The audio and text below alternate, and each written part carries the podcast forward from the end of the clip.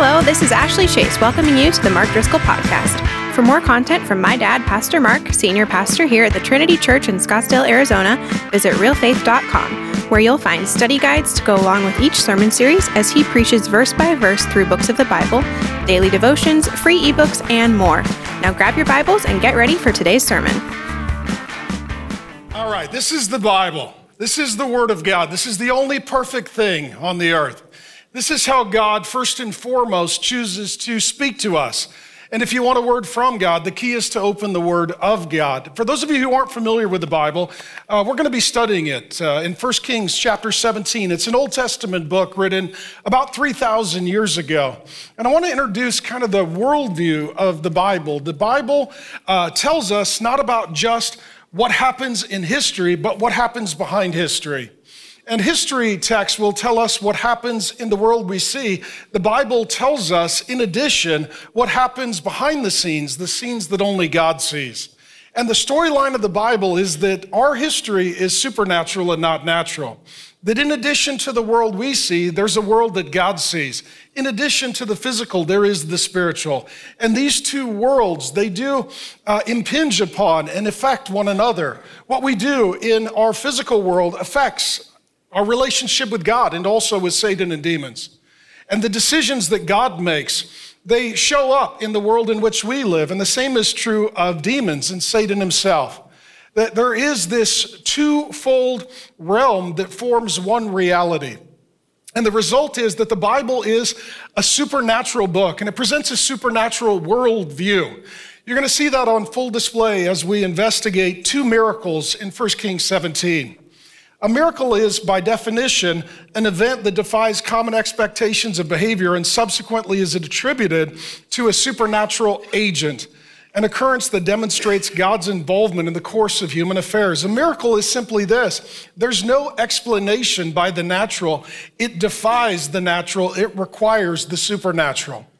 Uh, some in uh, the world would have a view that is more naturalistic, it's anti supernatural. And there are things that can't be proven through a microscope or a telescope. There are things that happen that defy just human explanation. Uh, within the church, there is a teaching called cessationism. It basically teaches that God used to do supernatural things, but not so much anymore. That's wrong. That's wrong. That's wrong. Those are people who are trying to control God rather than follow God. Those are people that want to limit what God can say and do rather than receive what God says and does. There is a, a great theologian, his name is Craig Keener, and I just want to do a bit of introduction, then we're going to get into the story. Two volume set here called Miracles. Uh, for those who are watching online, I know there's a lot of pastors and got a few nerd friends. What he does, he, he argues against the natural worldview for the supernatural worldview. And he gives the reasons why, if you believe in the Bible, you've got to believe in the supernatural, that there is a God who is bigger than the world, and he can show up in it and do whatever he wants whenever he pleases. If he wants to speak, he can speak. If he wants to save, he can save. If he wants to perform a miracle, a sign, a wonder, then that's exactly what he can do.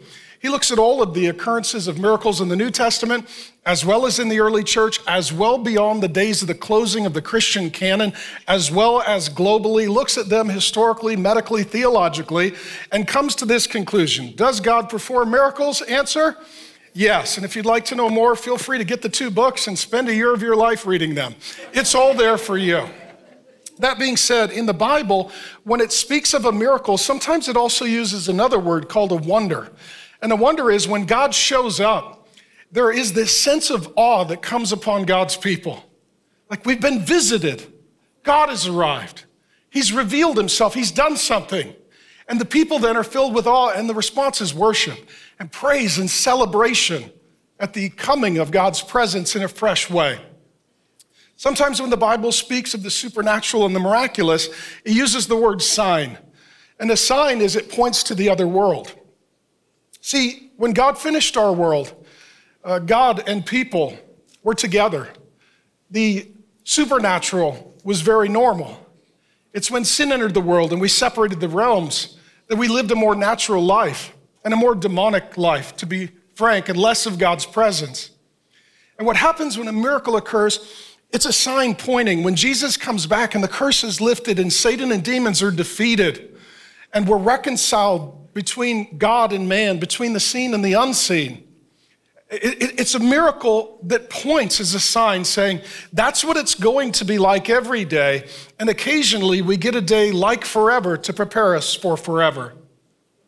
When miracles happen in mass, it's called a revival. It's when God is healing and saving and delivering and freeing, not just a person, but the Holy Spirit falling on a group of people. To say it simply, a miracle is this a miracle is when God shows up. It's when God shows up. Everything that was normal, suddenly this day is abnormal. Everything that was natural, suddenly this is supernatural. We felt very alone, and now we feel his presence very near. You're going to see two miracles in 1 Kings 17. The first one is that our God provides in this life. I'll read the story of the first miracle, and this is the life of a man named Elijah. Then the word of the Lord came to him. God said, Arise, go to Zarephath, which belongs to Sidon, and dwell there. Time to move. Behold, I have commanded a widow there to feed you. So he arose, he's obedient. He went to Zarephath, and when he came to the gate of the city, behold, a widow was there gathering sticks. We don't believe in circumstance, chance, happenstance. We believe in providence. God has you and them at the same place at the same time because he has a divine meeting for you with them. And he called her and said, Bring me a little water in a vessel that I may drink. And as he was going to bring it, he called to her and said, Bring me a morsel of bread in your hand. And she said, As the Lord, here's the pregnant phrase, your God lives. That's not her God, not yet. He knows the Lord, she doesn't know the Lord. That's your God, she says. As the Lord your God lives, I have nothing baked, only a handful of flour in a jar and a little oil in a jug. And now I am gathering a couple of sticks. She's going to start a fire that I may go and prepare it for myself and my son, that we may eat it and die. They're starving to death. This is their last supper. And Elijah said to her, Do not fear. Go and do as you have said, but first make me a little cake of it and bring it to me, and afterward make something for yourself and your son. For thus says the Lord, the God of Israel The jar of flour shall not be spent, and the jug of oil shall not be empty until the day that the Lord sends rain upon the earth. God had already promised and prophesied that through Elijah there would not be rain on the earth for more than three years. And she did, uh, she went and did as Elijah said. And she and he and her household ate for many days. The jar of flour was not spent, neither did the jug of oil become empty, according to the word of the Lord that he spoke by Elijah. Here's the story. Let me start with the widow and the son, and then we'll examine Elijah. The widow and the son, they're Gentiles, not Jews. Uh, they don't know his God, and they're not descendants of Abraham, as Elijah is. They're Gentiles. And sometimes the question is well, does God love the whole world? Yes, he does. He loves all the nations, all the races, all the cultures. If you truly are cross cultural and believe in diversity, you should love Jesus because his movement is the biggest of any sort or kind in the history of the world. And so here, God loves this Gentile woman. No one knows her, but God knows her. No one pursues her, but God pursues her. No one speaks to her, but God speaks to her because God cares for her and he's going to save her. And she is suffering, mightily so. She's a widow, so we know that her husband has died and she's exceedingly poor. You see this incredible desperation. There is um, a season without rain, and he asks her for a drink of water. That's all she has. It is a season of famine. She's just got a small bit to eat for her last meal before she and her son starve to death, and he asks to eat it. These two people, this woman and her son, they are not evil, but they are lost. Very important to distinguish between evil people and lost people. Thus far in the story, who's been evil? Ahab and Jezebel. They're evil. This woman and her son, they're not evil, they're lost. They don't know the Lord. She says, Your God. She doesn't know God, she's lost. These are decent, lost people. You need to know that sometimes Christians can be mean spirited, nasty people because we're saved by grace, not by our attitude. God didn't choose the nice people. And sometimes there are people that are just lost pagans and they're decent people. They're actually a lot nicer. Here, she and her son, they're decent, lost people. They're nice. They're very generous. They give the last of what they have. It's amazing to me. Just think in our world, we have so much abundance and we share so little. Our big issue is obesity, not starvation. How many of us, God has been so generous to us and we're just not generous? She has literally next to nothing and she gives it away. She shares it generously. She demonstrates incredible hospitality. Uh, in addition, uh, incredible humility. She welcomes a stranger into her home so that she can serve him. And it was common in um, ancient Middle Eastern and Central Asian cultures that you would feed your guests first. Because if there was only enough for you or them, you would feed them. This is hospitality and humility. It does seem a little weird as Americans. We read the story. The man shows up and says, I want to eat all your food and drink your water, and uh, it's your last day, but you're not going to get your last meal. That seems a little rude. How many of you, if somebody knocked on your door, what do you have? I have one meal. They said, I'll take it. No, you won't. We're Americans. We don't, we don't roll that way. So, what we see here is she's acting according to her culture and she's being honoring. And what God does here is um, He honors that. So, just like the uh, just like the Jewish people who spent 40 years in the wilderness and God provided their daily bread, manna, uh, that's what's going to have happen to this woman is God's going to provide and she gives the little meal that she has to the man of God, and it's multiplied. This is kind of like when the little boy took his lunch and gave it to Jesus, and then Jesus multiplied it, and it feeds a multitude. It's a miracle. There's no other way to explain uh, oil that does not run out and flour that multiplies itself. And what you see here, and this is my hope and prayer for you, my friend, she's got a burden and her burden becomes her blessing. My hope and my prayer for you is that you would take your burden and give it to the Lord and that God would turn it into your blessing. Her burden was, I have no food and I have little water. She takes her burden, she shares it, she gives it to the Lord. She trusts by faith in the Word of God through the man of God. And what God does is He takes her burden and He makes it her blessing. I don't know what your burden is, friend. I don't know what your burden is. I've, I've felt it all week. I, I, I, felt it all day. I was in tears before the sermon, just praying for you. Some of you have severe burdens. Physically, you have a burden. Spiritually, you have a burden. Relationally, you have a burden. Maritally, you have a burden. Parentally, you have a burden. Vocationally, you have a burden. Psychologically, you have a burden. Emotionally, you have a burden. Take that burden, give it to the Lord. See if the Lord doesn't turn that burden into your blessing. She took her burden, she gave it to the Lord, and God gave it back as a blessing. And what we see here is that the man of God brings the presence of God. This is crucial. When, if you belong to the Lord, you have the same spirit as Elijah. The Spirit of God resided in him, and the Spirit of God resides in every believer. So when he enters the room, God enters the room because God is working in and through Elijah. Same is true of you, my friend. If you are a believer, when you walk in the room, the presence of God comes with you. You need to be aware of that. You need to think, what would the Lord have me to say? What would the Lord have me to do? Particularly if you're with someone that doesn't know the Lord, or they have a need that you can meet, or a prayer that you can pray. This is why some of you as well, I just feel inclined to say this. Some of you have strained relationships or conflict, or you have criticism from your extended family. Because when you show up, they feel uncomfortable, so they attack you or they oppose you or they despise you. And it could be something in your character or disposition or maybe an unhealed hurt or bitterness from the past, but it may just be the presence of God.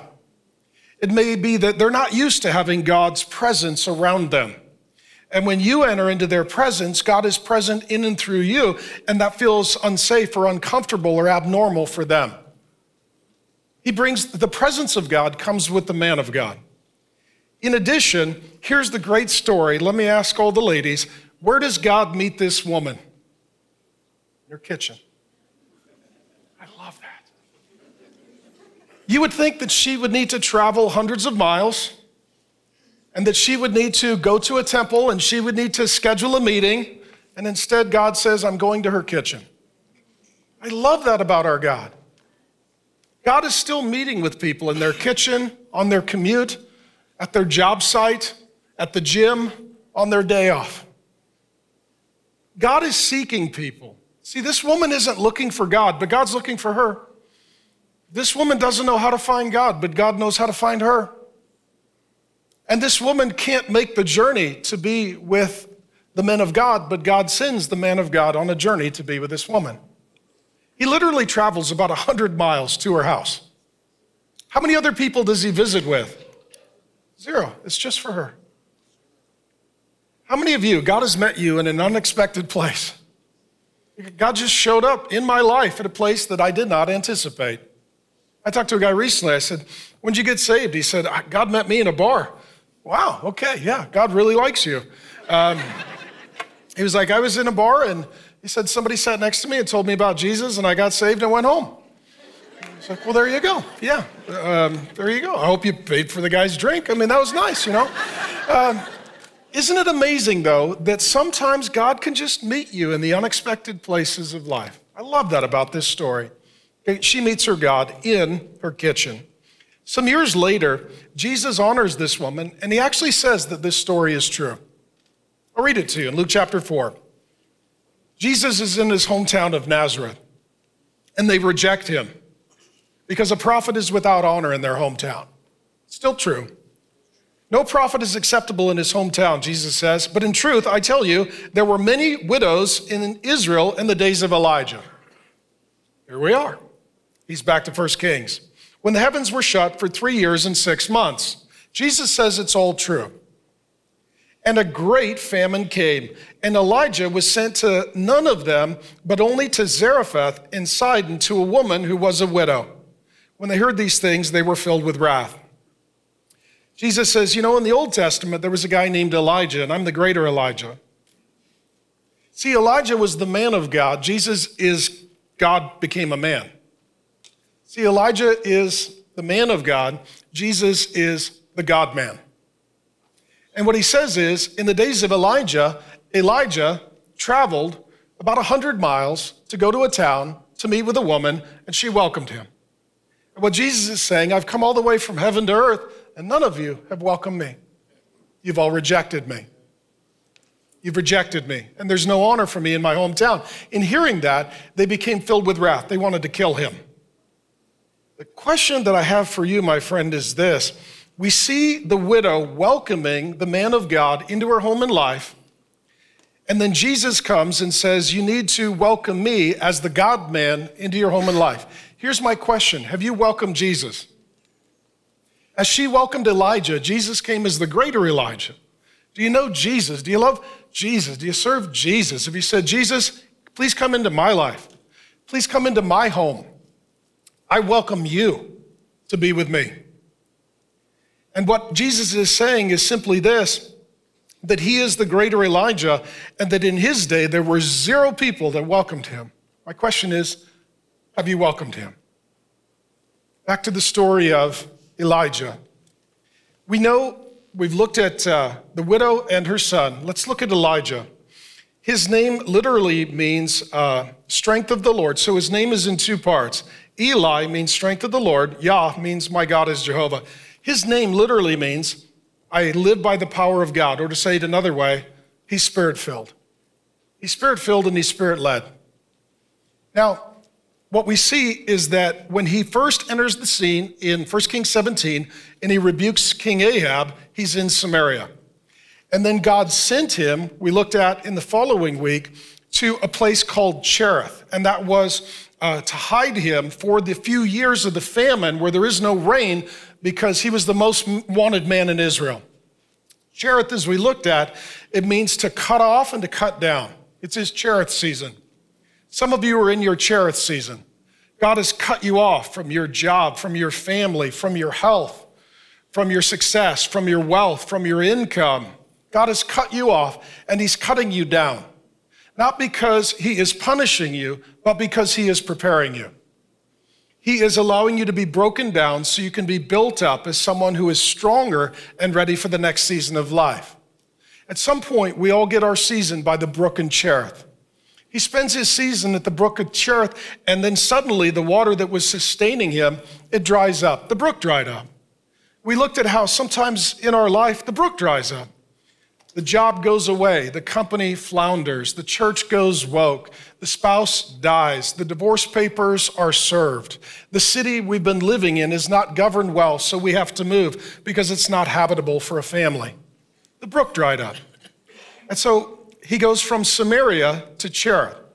And then God sends him here uh, to the woman's house in uh, a place that is here called uh, Zarephath and it's in a region called Sidon. And what is happening here is separation for preparation. He's not being punished, he's being prepared. Some of you are in a season right now. You need to receive this. It feels like God is punishing you. He's not punishing you, he's preparing you. God knows that you're not ready for what is coming. So he is going to increase your resiliency and your pain tolerance and your faith because he wants you to have a victory in the next season. So you're going to have a little preparation in this season. Well, nonetheless, he makes the journey. And this is much like Moses in Midian. We see this in uh, Exodus 2 and 3, where God has a season of separation and then preparation for Moses. We see this in the life of a man named Joseph. In uh, Exodus 39 through 41, there's a season where he literally goes to prison falsely accused of sexual assault. That's his season of Cherith. It's separation for preparation. It's cut off and cut down. And then God sends him to literally be a type of Jesus, ruling and reigning over the kingdom of Egypt and bringing salvation to a multitude. Well, here what we see is uh, the word of the Lord comes to Elijah. And I just want to say this the word of the Lord keeps coming to Elijah. And the word of the Lord is how God reveals himself. First and foremost, the word of the Lord starts with literally the word of God. And if you want to know who God is and what God says, you need to hear the word of the Lord, which means you need to study and read the word of God. But there are other ways that God speaks. I can't get into all of this, but sometimes it's an angel or a vision or a dream or a prophetic word through someone or a miracle. An angel. God has creative ways of communicating his word. And then what happens is he receives the word of God and he travels in obedience about 100 miles. Here's what I firmly believe I believe that God is speaking a lot more than people are listening. I've heard this from Christians. Dear saints that I love, like God has never spoken to me. Yes, he has. You weren't listening. You were not listening. We're going to get into this a little later. How to hear the voice of the Lord. There's a day coming up in the story of Elijah where there's earthquake and thunder, and God's not speaking in those ways, but instead with a gentle whisper. Which means if he had his phone on, or his TV on, or his tablet on, or his radio on, he would not have heard the gentle whisper of God. I believe God is speaking and people aren't listening. When the word of the Lord comes, Elijah hears and obeys. And here he gets a word from God. And so he is told, travel 100 miles, rugged, rough terrain. And he's the most wanted man in Israel. There is a bounty on his head. And the region that he is told to venture toward is the heart of worship to the demon false god or the demonic false goddess Asherah. It's the heart of Asherah worship. He has picked a fight publicly, prophesying no rain for more than three years they are worshiping Baal and Asherah. He goes right into the heart of enemy territory. He goes right into the darkness. This is the last place that Elijah would choose to go, but it's the first place that God has chosen for him to go. What we see here is that Elijah is fearless. And um, I was talking to my pastor recently, and he said something very interesting. He said, Fear is where you look into the future and you trust that Satan is going to act Faith is where you look at the future and you trust that God is going to act. The difference between faith and fear is who you think is going to show up and act. He doesn't have fear, he has faith. The Bible says that God has not given us a spirit of fear. Spirit of fear is literally a demonic spirit that causes us to think that God is not in tomorrow, but Satan is. God will not show up, but Satan will. Elijah is a man of faith. He trusts that the God who was faithful yesterday will be faithful today and tomorrow. And so he obeys the word of the Lord. The key, my friend, is this not to be safe and not to be successful, but to be obedient. Not to be safe and not to be successful, but to be obedient. You will be judged according to the obedience that you have to the calling that you have. God is telling him to go. That's all he knows. And when he arrives, uh, he arrives at a place called Zarephath. Now, this is curious because this means to smelt or to melt. That's what it means. It was an ancient place where you would take precious metals and you would cause them to increase in value. Gold, silver, bronze, various metals. They're precious, but they're not pure. If you can find a way to increase their purity, you increase their preciousness. And so they would have places for melting and smelting. It's where you would bring your metals, and someone who was trained in this would take your metals, and what they would do, they would use two things to increase the value of your precious metal heat and pressure. Heat and pressure. You would have heat and pressure, and then the impurities would rise to the top.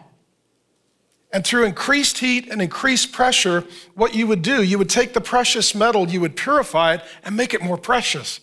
It became more valuable. Now, let me say that it is very interesting that he arrives at this place because what is true in the natural is true in the supernatural. This is not just a place that God is going to purify metal, He's going to purify the man of God through heat and pressure. This is his place of preparation. Uh, let me read this to you. Tell me if this doesn't sound very similar. 1 Peter 1 6 and 7, about a thousand years later, Peter, the leader of the disciples, says, You have been grieved by various trials. It's like saying you've had your time at Cherith, where you've been cut off and cut down, so that the tested genuineness of your faith, more precious than gold uh, that perishes though it is tested by fire may be found to result in praise and glory and honor at the revelation of Jesus Christ. Peter takes this same concept of, of Zarephath, of melting and smelting, of purifying and preciousness, and he applies it to you as a Christian. If you are a Christian, you need to know that the most precious thing that you have is faith in Jesus Christ. It's the most precious thing you have. It's the most priceless thing you have. And God wants your faith to be as pure as possible so that you'd have a pure heart, wholly devoted to Him. Now, for that to happen, your faith, like a precious metal, it's not pure, but it'll be purified under two circumstances heat pressure.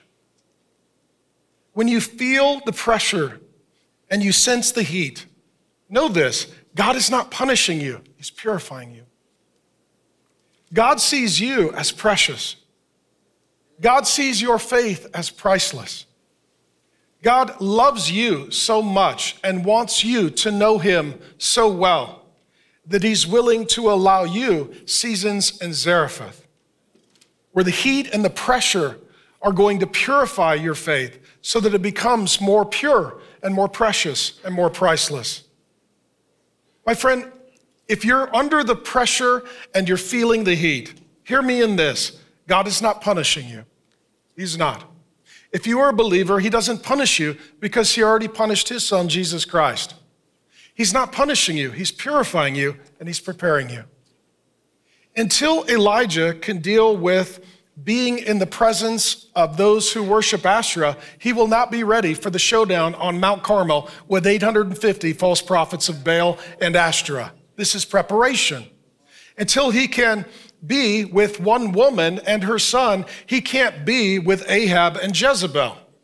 This is all preparation. This is purification. God is not punishing you, he's preparing you. God has something for you. And I will say this as our church family God has something for us. We've had our seasons of Zarephath. We've had times of heat. We've had times of pressure. And it was just to purify our faith so it would become more pure. And God wasn't punishing us, and God is not punishing you. God was preparing us, and God is preparing you to live at another level of faith. Miracle number two our God raises the dead. 1 Kings 17, 17 through 24. After this, the son of the woman, the mistress of the house, became ill. And his illness was so severe that there was no breath left in him. Her son died. How many of you have a child? Your worst fear or nightmare is that you will be at the funeral of your child. I can't think of anything more horrifying than being at the funeral of your own child. And he said, she said to Elijah, What have you against me, O man of God? You have come to me to bring my sin to remembrance and to cause the death of my son. Who's she blaming? God and Elijah. How many of you, you've blamed God? You've blamed God. And he said to her, Give me your son. And he took him from her arms and carried him into the upper chamber where he lodged. And he laid him on his own bed, and he cried to the Lord, O Lord, my God, have you brought calamity even upon the widow with whom I sojourn by killing her son? That's his question. God, did you kill this boy? Then he stretched himself upon the child three times and cried to the Lord, and this is a prayer O Lord my God, let this child's life come into him again. And the Lord listened to the voice of Elijah. The Lord listens. The Lord listens. Hear me. The Lord listens to those who pray to him. He hears your voice. He heard Elijah. And the life of the child came into him again death to life. And he revived. And Elijah took the child and brought him down from the upper chamber into the house and delivered him to the mother. And Elijah said, See, your son lives. And the woman said to Elijah, Now I know that you are a man of God, and that the word of the Lord in your mouth is true. I've said it before, many of you are new. It's an analogy that a pastor once told me. We tend to think that our life is seasons. I'm in a bad season, I just need to hang in there to get to a good season. And what this pastor told me, he said, life is concurrently like train tracks. Every season has good and bad. And those who are just, I just need to get to the good season. Well, it's called heaven, and it's going to be a while. How many of you, you've lived long enough that if you want to be positive, you could look at one track. You want to be negative, you could look at the other. If you want to praise God, you could look at one track. If you want to question God, you could look at the other. So let's look at her life. First and foremost, God sends a prophet, a man of God, to her house. He speaks to her. She gets a miracle. God provides food for her to live. And her son dies. This is life. This is life. Her son dies. She's already lost who? Her husband. Now she's lost her son. She has no one. She has no one.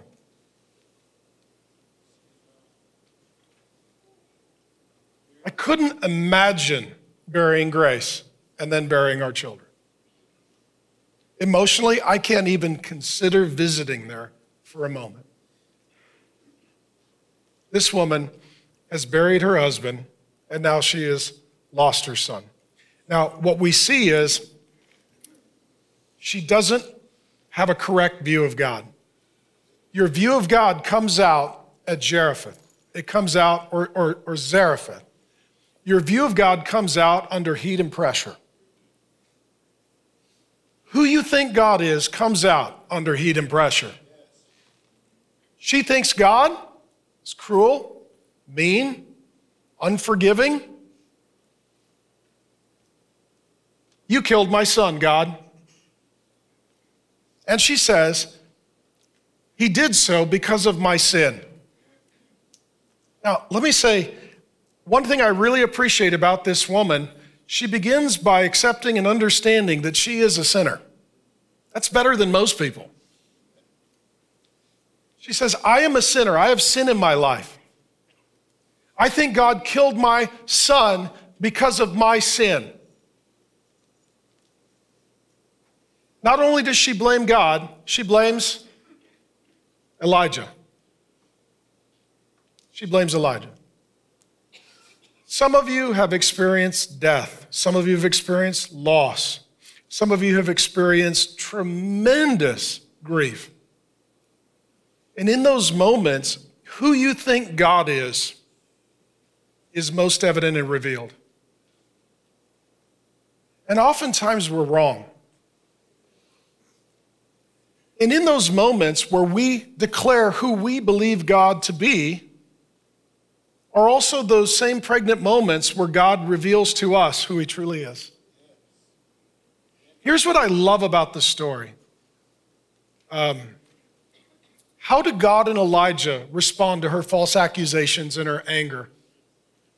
God, you killed my son, and it's because the prophet of God is in my house that my sin has been made known. And so she attacks God and Elijah. And what do they do? They bless her. Because that's not how God wants to relate to her. There are people that cause effect, reap, sow, sin, and judgment. There are other times in life that we just don't know. Was there a particular act in her life, cause effect, that led to the death of her son? There does not seem to be any sort of direct correlation or causation.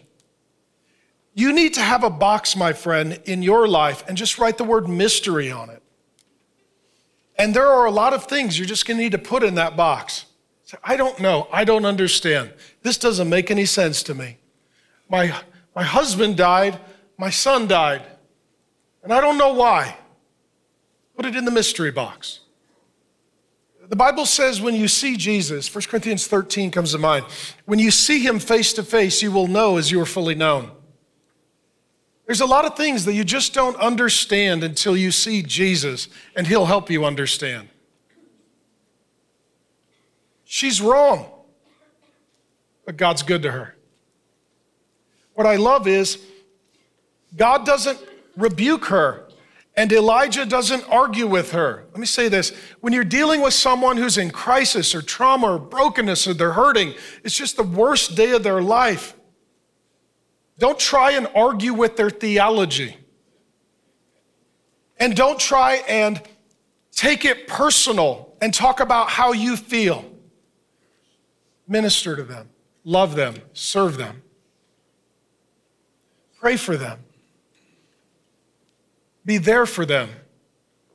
And down the road, maybe you have a conversation about theology or feelings. But in that moment, don't be selfish, be present. That's what Elijah does. He doesn't argue with her. He doesn't say, Well, actually, I've got a lot of verses. You know, you don't understand who God is. Because at this point, she's broken. And what she needs is healing. And let me say this there are some people that are bad. Ahab, Jezebel, they're bad. Some people are broken. She's broken. She's a sinner, to be sure, but she's not a bad woman. God only sends the prophet to one woman, and it's her. She's not a bad woman, she's a broken woman. So God doesn't argue with her or rebuke her, and neither does the man of God. They serve her and they bless her. Uh, two scriptures just come to mind. Proverbs 19:11. One translation says, "If you are sensible, you'll control your temper. When someone wrongs you, it's a great virtue to ignore it." Just going to forgive you, put grace on it, let it go. You've got a storm in your life, I'll be the lightning rod and just ground out your storm. Just so you know, this is called marriage. It's called marriage. A lot of healing in the room right now. Um, Another one, 1 Corinthians 13, 5 says in one translation, Love is not irritable, or touchy. It does not hold grudges and will hardly even notice when others do it wrong. He's loving her. Elijah is. So is God. And what is happening here, Elijah is the man of God. He shows up, and now her son dies. She thinks it's God and Elijah who killed her son. We would call this a test. This is a test for Elijah and a test for the woman. And what you're going to see, and I want you to hear this your test is for your testimony. Your test is for your testimony. And God wants you to pass your test and share your testimony. The woman is being tested, the man of God is being tested, and it's part of their testimony. Here we are, 3,000 years later, talking about it because it's their testimony. Two things I want you to see here. I told you, if you were paying attention when we read, Elijah asked God a question, and he also prayed a prayer. God didn't answer his question, but God answered his prayer. Here's the question he cried to the Lord, O Lord my God, have you brought calamity upon the widow by killing her son? That's his question. And God does not answer the question. Some of you have questions for God. He may answer some of them now or in the future as you grow and study. There's going to be certain questions that God never answers. You're going to need to trust Him. God doesn't answer the question but he does answer the prayer. Here's the prayer. The prayer is uh, He cried um, to the Lord, O Lord my God, let this child's life come into him again. God save and raise the boy. And the Lord listened to the voice of Elijah. I love you. I'm your pastor. This is a bit of a prophetic sermon and a prophetic book. Question for you, not to condemn you, What things have you been questioning God about, not praying to God for? God, where are you? What are you doing? What's your plan? Is this right? Why are, why are they winning? How come this keeps God? Why? why? God, I have a lot of questions. God's like, I love you. I treat you just like this widow. I'm going to be patient and loving and gracious and kind. But learn from the example of Elijah. Don't send me questions. Send me prayers. Some of you, I think that there's a supernatural breakthrough that God has for you if you'll stop questioning and start requesting. What are the things that you, you've judged God? You don't like those parts of the Bible parts of your life where you're just frustrated and you have strong opinions about how God has failed you, or the man of God has failed you. My pastor failed me, my church failed me, my Christian father failed me, my Christian mother failed me, the Christian school failed me, the youth pastor failed me, God failed me, and so did the servant of God. That's the widow. And God doesn't answer the question, but He does answer the prayer. Lord, help me forgive them. I'll help you with that. Lord, help me overcome that brokenness so I can be a healthy person. I'll help you with that. God, help me to love that person the way that you love me. I'll help you with that. I just thought of it. I hadn't thought of it previously. You know the difference between a question and a prayer? Humility. Um, comes to mind. God opposes the proud and he gives Grace to the humble. The proud's like, God, I have a lot of questions. You need to take this test. Humility says, God, I have a lot of needs. Would you help me? He gives grace to the humble. He opposes the proud. He gives grace to the humble. I'm sorry for what you've been through. I know it hurts like hell. I know some things don't make sense and it just seems evil. And I don't have an answer, but I do have a God who answers prayer. And what we see here is that Elijah and the Elijah story is part of a bigger story, and it's the story of Jesus. Jesus is the greater Elijah. Let me pivot this. So when you look at Elijah, you need to look through Elijah and then look at Jesus. Okay? That's the point of Elijah. And what Elijah is, he's a type or a sign. He points to a greater reality. I'll prove it to you. Um, Elijah and Jesus multiplied food. We just saw it with Elijah. He multiplied food. Did Jesus multiply food? Yep. Took the lunch from a little boy and multiplied it. Here we see that Elijah raises a widow's son from the dead. Did Jesus ever do that? He actually did.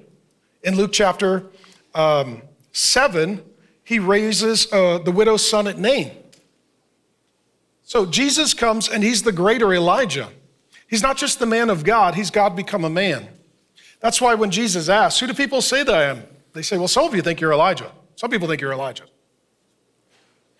And so what we see here is the little boy or this son is dead. What I love is um, rather than arguing with her, he intercedes before him. See, sometimes we're having arguments with people that we need to be interceding for. There's just a lot of revelation today. Just thinking of stuff. How many of you you're arguing with someone you need to be interceding for? Like, I'm not going to talk to you about God. I'm going to talk to God about you. That's what I'm going to do today. And so, what he does, he takes the boy, he doesn't argue with the woman, he intercedes. There's no arguing, there's interceding. I'm going to go upstairs and I'm going to ask God to resurrect this boy. And then what's really curious is um, he puts himself on the boy or the young man three times. Why? We have no idea. I mean, maybe the first time he's like, please, pretty please, pretty pretty please. I don't know, I don't know. Isn't it weird? Sometimes you're like, well, I tried that and it didn't work. Try it again. I prayed that prayer and it didn't get answered. Pray it again. I studied that book of the Bible and I didn't understand it. Study it again.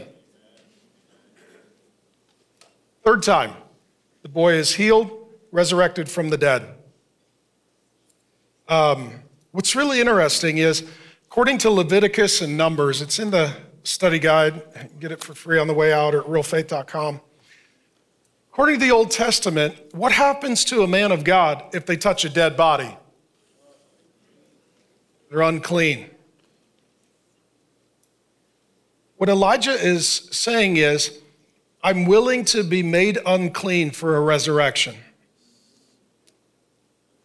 This is the first resurrection in the Old Testament. This is the first fruits in the beginning of resurrection. Ultimately, this is a type and a sign that points to Jesus. This is the beloved and only Son who dies and is raised from the dead. It foreshadows the coming of Jesus, who is the beloved and only Son of God, who was dead and raised from the dead. And what's really interesting is what Elijah does is prophetic. He identifies with sin, death, and uncleanness to bring about forgiveness and resurrection. You need to know that what Elijah did for the Son, the Son of God did for you. 2 Corinthians 5:21, the apostle Paul says it this way, God made him who knew no sin to become sin, unclean, so that in him you might become the righteousness of God. Jesus came and he did for you what Elijah did for this son. He made himself unclean so that you could be made new. Jesus was defiled so you could be cleansed. Jesus died so that you could live. Jesus was separated so you could be reconciled to the Father. That Jesus took your place so that he could put you in his place. A couple of things I want to say, and then I'll, I'll say what I really want to say. Um, so let me speak to the men. Can I speak to the men? Men, give me your ear. Give me your ear, men. Okay, I love you. You know that, right? I love you, men, with a father's heart. I truly do. Um, this story is 3,000 years old, but it seems very contemporary. It's a, it's a single mother who's broke, raising a son who's not doing well. This is now our entire nation. And there's no hope and there's no provision until there's a man of God in the house. Man, you need to need to own that. Your family needs a man of God in the house. Your wife needs a man of God in the house. Your children need a man of God in the house. What makes the difference in this house is a man of God is in the house. My heart is to help you men be like Elijah. Not like Ahab, passive, not like Jezebel, controlling, like Elijah, assertive. Not led by demonic spirits, but by the Holy Spirit. We'll have our final real men this week. I'd love to have you men there with us. But just know this my heart for all of your families is that there would be a man of God in the house. Don't miss the big obvious point. Everything changes when there's a man of God in the house. Now, say this, men. There's a man in the house, but is there a man of God in the house? That's the question you've got to ask you. Are you leading your family in prayer? Are you providing? Are you setting a good example? Are you worshiping? Are you repenting of your sin? Are you the leader and head? See, there are families that have a man in the house, but not a man of God in the house. Nothing changes just because there's a man in the house. Everything changes if there's a man of God in the house. In addition, what we see here is not just the man of God, but the miracle of God. As I told you, this is the first resurrection recorded in the Bible. This leads us to what we are on the precipice of Good Friday and Easter. Good Friday is the day of Jesus' death, where the Son of God died just like this day that the woman's son died. We'll celebrate that online Good Friday. You could pray. We had a last minute idea. We threw together a quick documentary. We're putting it online. I'm praying that 10 million people watch it on Good Friday and hear about how Jesus did for them what Elijah did for this son. He became unclean so that they could be forgiven and have resurrection. And then the Church of Jesus Christ gathers globally for Easter. It's the resurrection of Jesus. It's the most significant event in the history of the world. It's how Jesus confirms that he is God. It's how he forgives sin. It's how he opens up heaven. And his resurrection is the guarantee of our resurrection. What happened to this boy will happen to you if you believe in the Son of God, the Lord Jesus Christ. If you'd like to be baptized, we'd love to baptize you. If you're a Christian, find a church, go that weekend. And baptism is where we show that Jesus died and rose and we believe in him and we will raise to be with him and like him and for him forever. Christian baptism is just showing our faith in resurrection. Now, that being said, um, I feel like I'm supposed to do something here and that I'm supposed to say something, and I'm not sure what I'm going to see and I'm not sure what I'm going to say. Um, at this point in the sermon, I felt like I was supposed to pray for you and then tell you what I see. So that's what I'm going to do. Holy Spirit, the Spirit of Elijah, we invite you into this house.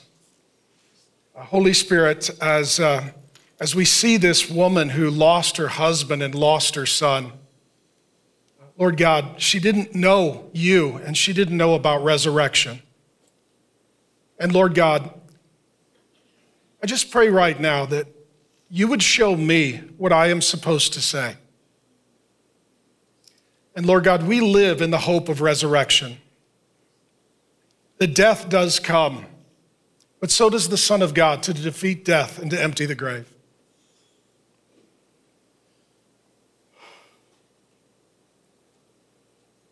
I see some of you who are um, widowed. Um, your spouse knew the Lord and they died. And you just need to know that resurrection is real and that you're going to have a family reunion in the kingdom of God. Just as this woman had a funeral and then a, a reunion with her son, you've, you've had a funeral and a reunion is coming. Um, I see some of you have had a miscarriage. You've lost a child like this woman. And you have, um, you have wondered will you see that child again? Is there a, is there a family reunion?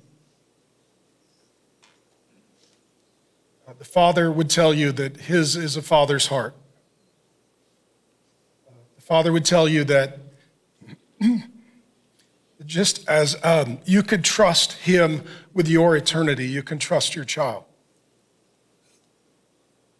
And, and Jesus' words should comfort you. Do not hinder children from coming to me, for the kingdom of God was made for such as these. I see some of you have uh, Christian relationships, friends, family, but particularly with your parents and your grandparents. You're all Christians, but there's a lot of conflict. The relationship is strained, it's very painful, it's complicated, it's, it's a burden. And you're wondering why um, things can't be better if, if the family members are believers. I need you to know that you can forgive them and you can love them. Doesn't mean you have to trust them, but you can bless them. And I need you to know that there is going to be a family reunion. Upon the resurrection of the dead, your family, all who are believers, are going to have a perfect relationship. You're going to be happy together forever. You're going to enjoy being with one another uh, the pains and the problems and the perils that you have in this life will not follow you into eternal life. You need to know that there are people who have died before you were born, and there are people who will die after you are gone. You're going to meet them in the kingdom of God. There's going to be a massive, joyful, perfect family reunion forever. Lastly, um, I feel inclined to just speak to those of you who have had an abortion. Life wasn't taken from you, it was taken by you. For some of you, it's your secret that you've never surrendered, but the Lord knows. Um, some of you uh, were young, you didn't understand, and you didn't know, and a bad decision was made, but it wasn't made solely by you. Others were pushing pressing. Some of you, it was your decision and it was made out of fear, not out of faith. Some of you are the fathers who tolerated it. Some of you are the boyfriends who encouraged it. Some of you are the men who made the drive to the clinic.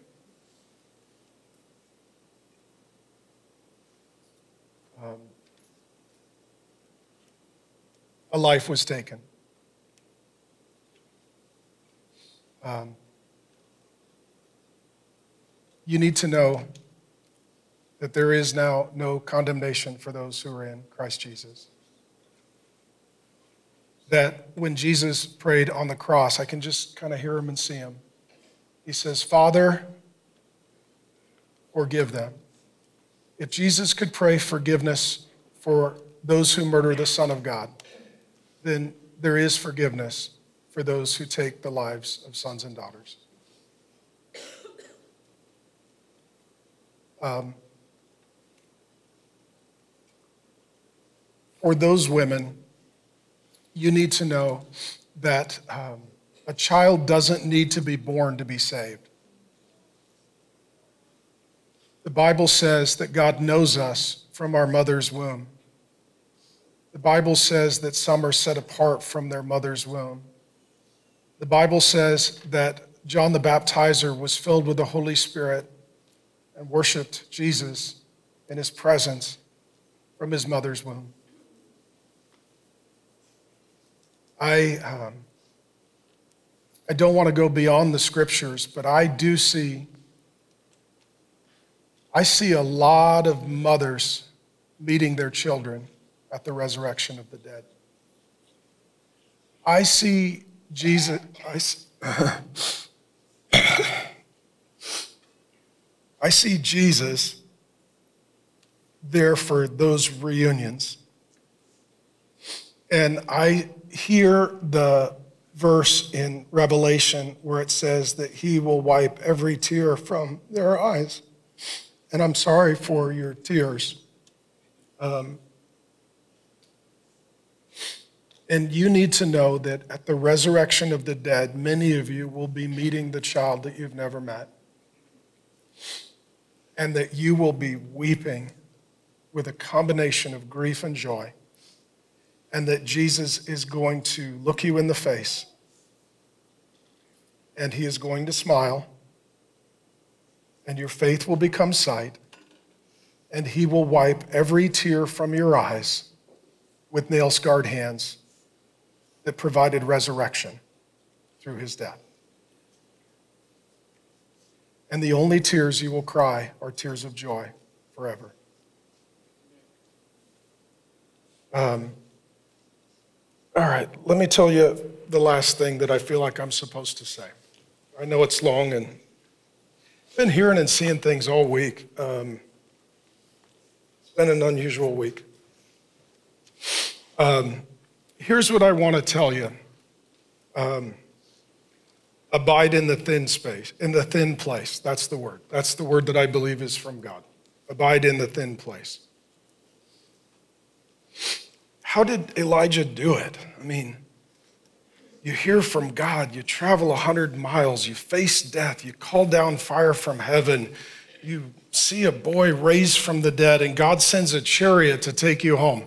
Like, what a life. Um, we're going to worship in a moment, and, and you need to do that. The Spirit in you needs to process with you. James chapter 5, verse 17, about a thousand years after Elijah, here's what it says Elijah was as, put the scripture up, please. Elijah was as human as we are. He's not a superhero. He doesn't have a superpower. He has the Holy Spirit, just like you and me. He was as human as we are, and he what? He prayed earnestly. Elijah's government was at least as bad as ours five generations of demonic evil. I mean, it's a coin flip, but it was a bad government. Okay? The culture was completely demonic, satanic.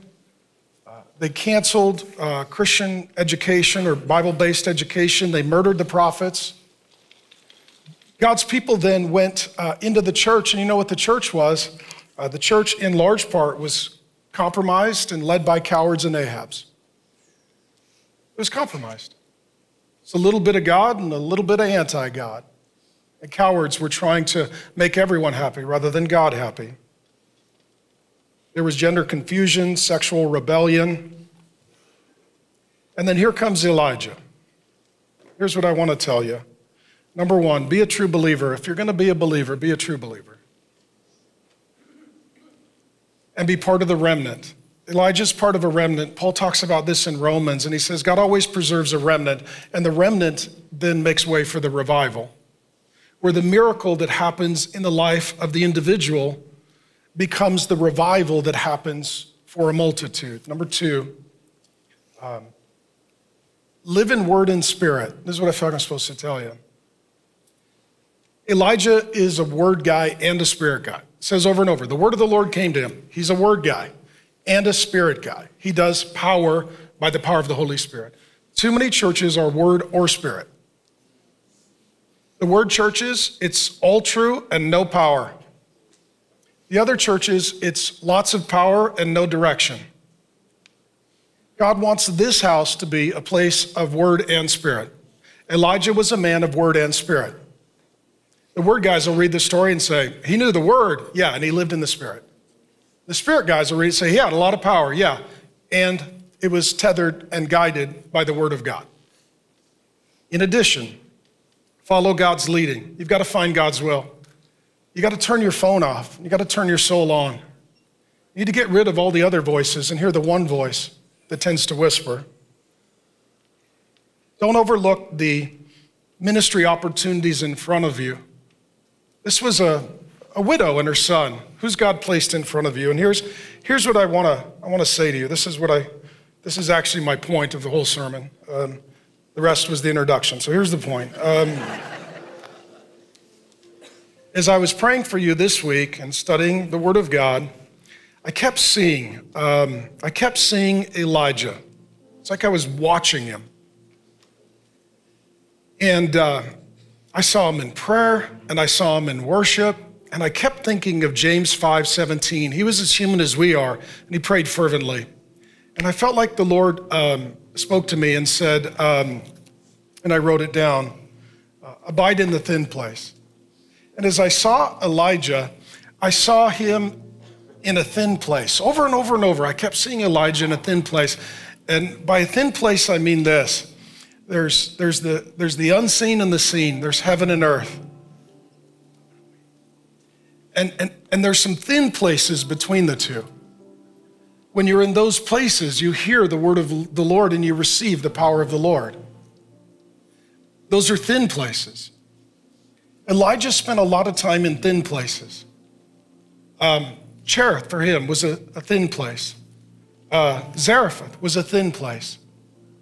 He didn't have a wife, he didn't have kids, he didn't have a job, he didn't have to go hunting for food.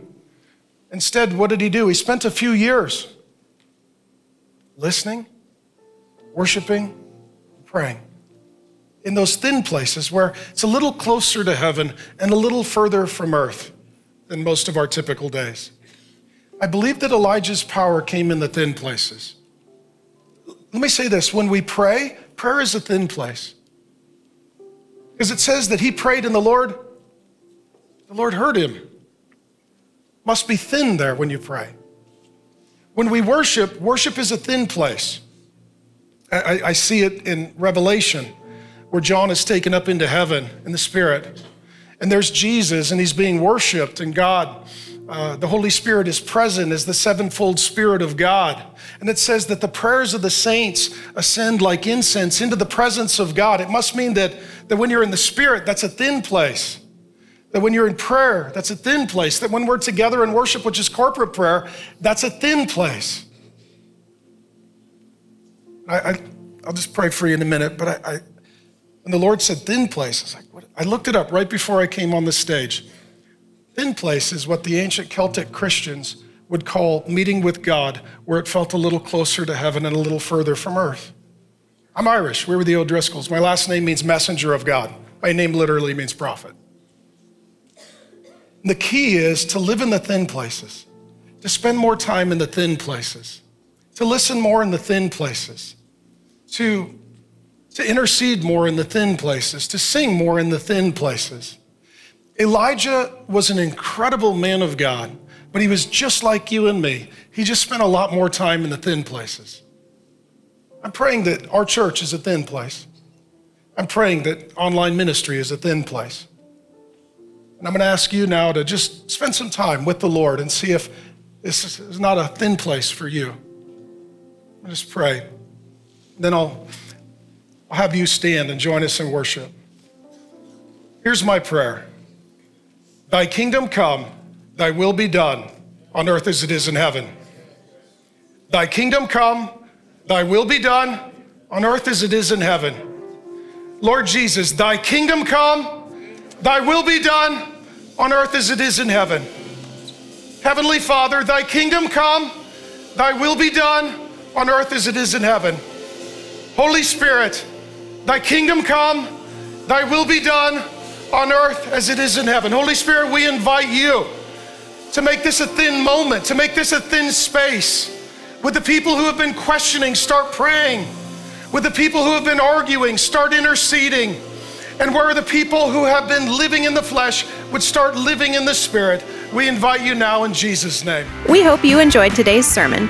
If you want to be a part of getting more Bible teaching out across the world, visit realfaith.com/donate. And for more content like this, visit realfaith.com. Thanks for listening, and remember, it's all about Jesus.